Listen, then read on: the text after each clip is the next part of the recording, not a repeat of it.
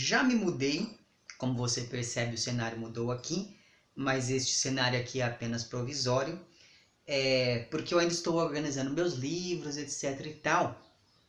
E justamente por conta dessa mudança, eu não sei se a qualidade de som vai estar muito boa, sobretudo porque essa rua é muito barulhenta, então vez ou outra vocês vão escutar carros, ônibus passando por aqui. É, mas eu também não sei se a qualidade de imagem desse, desse vídeo vai ficar boa por conta da iluminação, etc e tal.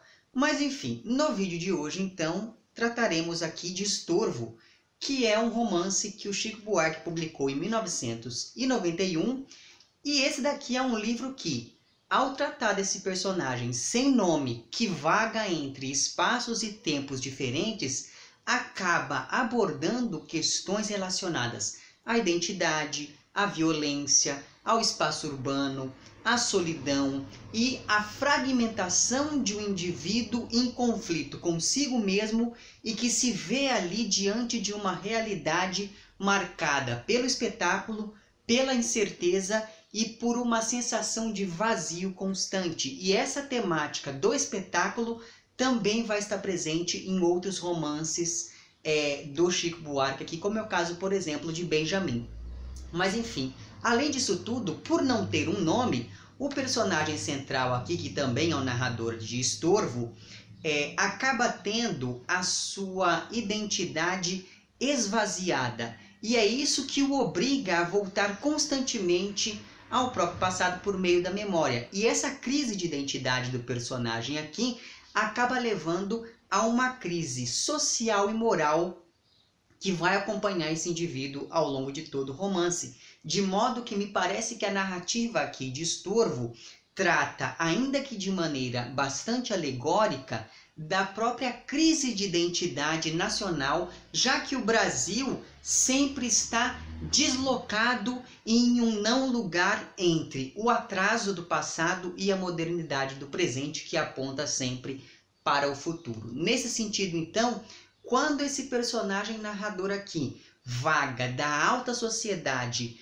à marginalidade mais marginal, digamos, ele acaba nos mostrando que é impossível pensar em um único discurso para que a gente possa entender o que é o Brasil e o que é o brasileiro, de modo a abarcar todas as diferenças sociais e culturais envolvidas aqui na constituição de uma identidade nacional. Então é como se esse sujeito aqui é, representasse um Brasil que tenta se equilibrar entre o centro e o periférico.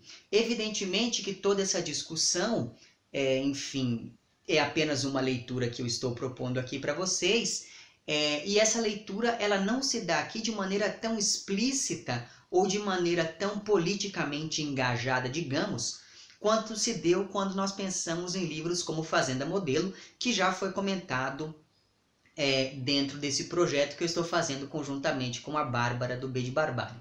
Então, caso você não tenha visto esses outros vídeos do projeto, eu vou deixar lá embaixo o link para uma playlist onde constam tanto os meus quanto os vídeos que a Bárbara fez sobre os livros do Chico Buarque. Mas enfim, voltando aqui agora a Estorvo, é justamente por conta dessa busca pela própria identidade que o personagem narrador aqui vive em um deslocamento constante, seja esse um deslocamento geográfico entre o espaço urbano e o espaço rural, seja esse um deslocamento metafórico entre os espaços físicos, todos eles marcados pela permanência da realidade concreta e objetiva, e os espaços mentais, psicológicos, que estão em constante mutação, de modo que, enquanto narra o seu contínuo deslizamento pelo macroespaço da cidade e pelo microespaço ali da sua casa, esse narrador acaba oscilando entre a objetividade e a subjetividade ao narrar ali esses seus périplos, digamos, é, abolindo toda aquela ideia de uma lógica de causa e efeito. E com isso, graças a isso, esse personagem acaba se, ou melhor dizendo, essa narrativa acaba se distanciando do tempo concreto, cronológico, é, objetivo e etc. Então veja que tanto o espaço quanto o tempo são absolutamente relativos nessa narrativa, de modo que o entrelugar do personagem acaba se conectando à ideia de simultaneidade daquilo que está sendo narrado. Por isso, o passado e o presente se aproximam e se confundem constantemente ao longo do romance. Ou seja, nós estamos aqui diante de um sujeito que é completamente desterritorializado, um sujeito sem lugar, um sujeito considerado aqui um estorvo, considerado um inútil, o que inclusive justifica bastante é, o título deste livro e a espécie de epígrafe que o Chico Buarque coloca aqui. Isso porque o livro começa com uma espécie de é, verbete de dicionário que diz o seguinte: estorvo, estorvar, esturbare, é, distúrbio, perturbação, torvação, turva, torvelinho, turbulência, turbo, turbilhão, trovão, trouble, trápula, atropelo, tropel, torpor, estupor, estrupiar, estrupício, estrovenga e novamente estorvo. Então veja que essa nota aqui, essa espécie de verbete, primeiro, ela enumera os vários sentidos da palavra estorvo, inclusive de outras palavras a essa relacionada. É, só que essa enumeração é absolutamente circular, tal qual o próprio tempo do romance, tanto que a nota começa com a palavra estorvo e termina com a palavra estorvo. E com isso, essa palavra que dá título aqui é, ao romance acaba adquirindo vários sentidos ao longo dessa narrativa, principalmente o sentido de ser um obstáculo. É, e quando nós pensamos na relação entre essa palavra e o personagem narrador aqui, nós podemos entendê-lo como aquele sujeito que só atrapalha, é, aquele sujeito que é inútil, etc. e tal. Mas além disso tudo, essa espécie de epígrafe aqui, com esses vários sentidos da palavra estorvo, também acaba apontando para a importância da linguagem e para o desejo de comunicar alguma coisa. E a incomunicabilidade vai ser um dos grandes temas deste romance aqui também. Muito bem. Um tempo considerável se passou desde o último corte nesse vídeo. Eu espero que o enquadramento tenha permanecido mesmo. Mas se não permaneceu também, fazer o que, não é? É bom para combinar com o desconforto aqui desse romance. Mas enfim, postas todas essas coisas, é, a narrativa de Estorvo trata basicamente da fuga meio alucinada desse personagem sem nome depois que ele se sente ameaçado ao ver pelo olho mágico um sujeito desconhecido parado à porta do seu apartamento. Então veja que o livro já começa com esse personagem narrador na iminência do entrelugar que é esse umbral da porta, né? Esse espaço que não é nem dentro e nem fora. Na verdade, essa dicotomia entre o dentro e o fora vai aos poucos se desfazendo ao longo do livro, já que esse personagem narrador se sente ameaçado por algo que não deveria oferecer risco, afinal de contas, o sujeito desconhecido está do lado de fora, ao passo que o narrador está do lado de dentro do apartamento esse espaço que é sempre associado ali à segurança e ao conforto. Só que, como a gente vai percebendo desde muito cedo ao longo da narrativa, é, esse personagem narrador não se sente confortável e nem seguro em lugar nenhum. E a presença desse estranho do outro lado da porta é o estopim para que o nosso colega aqui decida simplesmente fugir, nem tanto do outro é, mas também de si mesmo. Está passando aqui um ônibus agora na rua, mas enfim. A partir dessa fuga, então, o romance vai criando uma atmosfera fragmentada, não linear, que mistura sonho, pesadelo, delírio, projeções do narrador, memórias e realidade. E com isso, a imaginação vai aos poucos corroendo o real, principalmente nos momentos em que o personagem narrador toma como verdade aquilo que é fruto apenas da sua imaginação ou das suas especulações. E tudo isso acaba tornando a narrativa bastante ambígua, já que nós só podemos confiar na memória do narrador, só que essa memória é por si só lacunar e vacilante. E toda essa ambiguidade acaba desfazendo aquela certeza da linguagem presente na epígrafe do romance, que, como eu falei para vocês, é, funciona quase como um verbete de dicionário ou coisa muito parecida com isso. E talvez essa indistinção entre o real e o irreal se deva à insuficiência desse sujeito aqui diante da realidade. Isso porque o romance começa com o narrador olhando para o desconhecido pelo olho mágico, portanto, o olhar vai ter ali a sua relativa importância na narrativa, só que o olho desse sujeito aqui é substituído por esse aparato tecnológico que é o olho mágico, porque ele sozinho não conseguiria acessar o real, ele não conseguiria acessar a realidade. E é por isso que ao longo do livro ele vai se refugiando na memória e no delírio.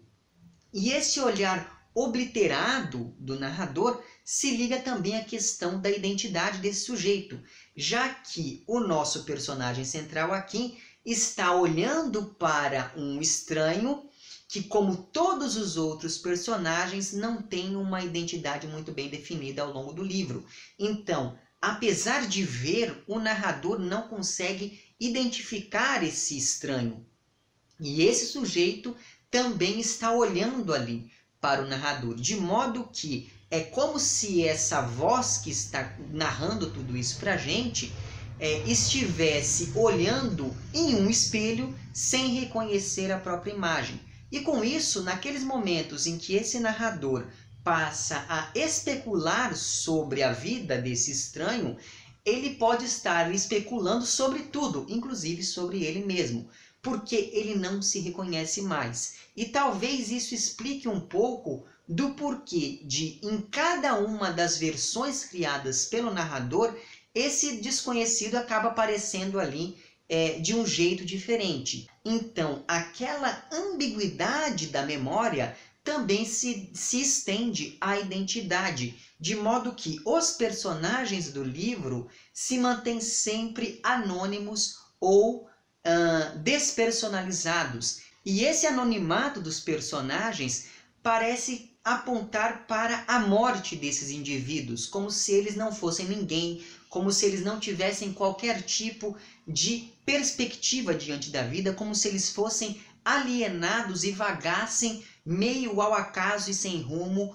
como vaga o próprio narrador aqui. E a única coisa que caracteriza todos esses personagens são elementos externos, como o comportamento que eles apresentam, é, o grau de relacionamento que eles têm com o narrador, ou mesmo as suas roupas, etc. Então veja que aqui, novamente, o olhar vai ter bastante importância é, como um elemento estruturante da narrativa. Na verdade, parece o tempo todo que esse narrador está olhando pelo olho mágico como se ele fosse uma espécie de câmera, um, um espectador que pouco participa daquilo que vê. E isso se liga muito bem, por sua vez, ao presente do indicativo ao longo do romance, que aproxima essa narração de um real mais imediato. E é por isso que o personagem oscila entre ser um sujeito e um objeto do próprio discurso conforme vai se alienando de si mesmo e dos outros ao confundir realidade e alucinação. Com isso, cria-se na narrativa um jogo entre a indeterminação dos personagens e a, digamos, precisão desses espaços pelos quais eles circulam.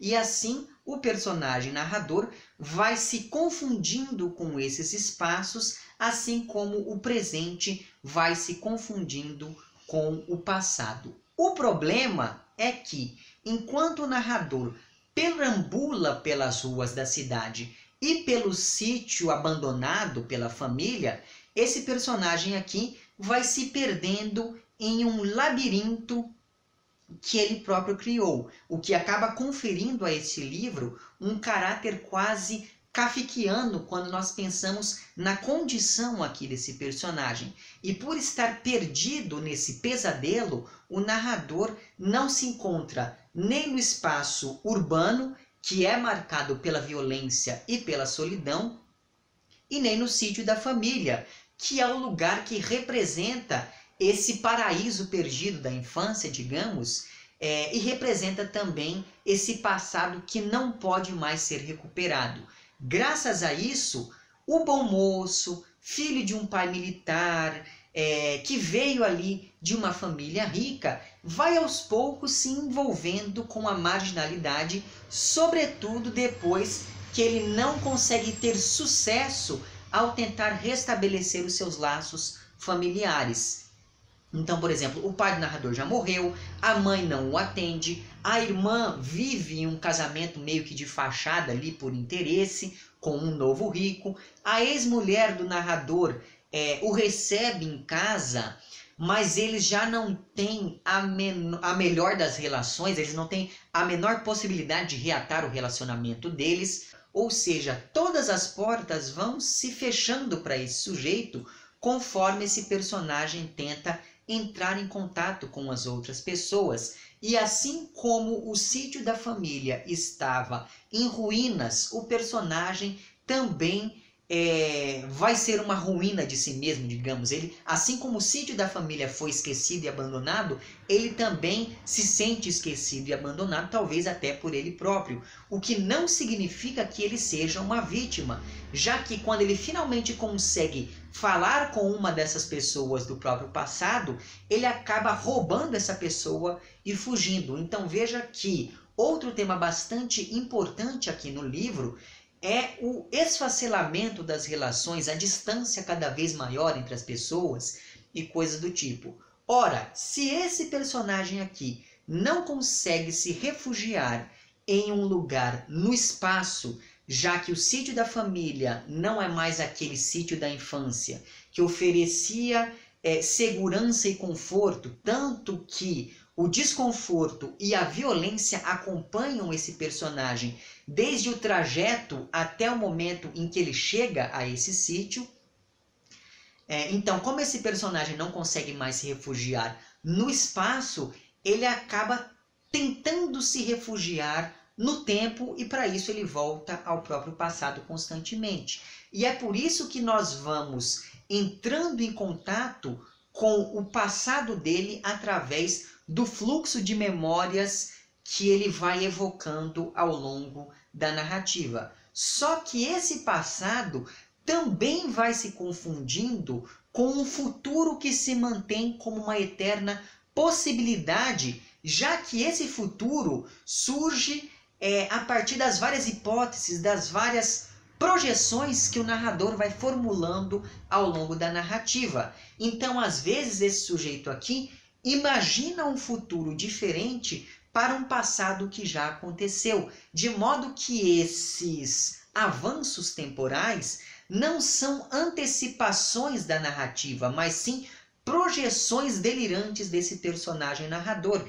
E esse é mais um elemento, é mais um dentre os vários elementos que conferem a essa narrativa um caráter labiríntico, claustrofóbico e etc. Portanto, esse daqui é um romance que se constrói por meio da memória e do olhar, e isso se organiza a partir da apropriação de técnicas associadas, sobretudo, ao cinema e à fotografia. E essas técnicas, essa apropriação dessas técnicas, vai se potencializar ainda mais no próximo romance do Chico Buarque, que é Benjamin.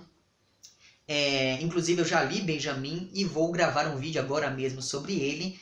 É, mas enfim, fica aqui a recomendação de mais esse livro do Chico Buarque. Eu estava conversando com a Bárbara e nós chegamos à conclusão de que esse daqui é um livro bastante estranho, é, de modo que eu não sei dizer se eu gostei ou se eu desgostei dessa, dessa narrativa, mas ainda assim eu achei a experiência de leitura bastante interessante e bastante peculiar, portanto, fica a minha recomendação certo? E é isso então. Se você gostou do vídeo, não esqueça de curtir e de compartilhar.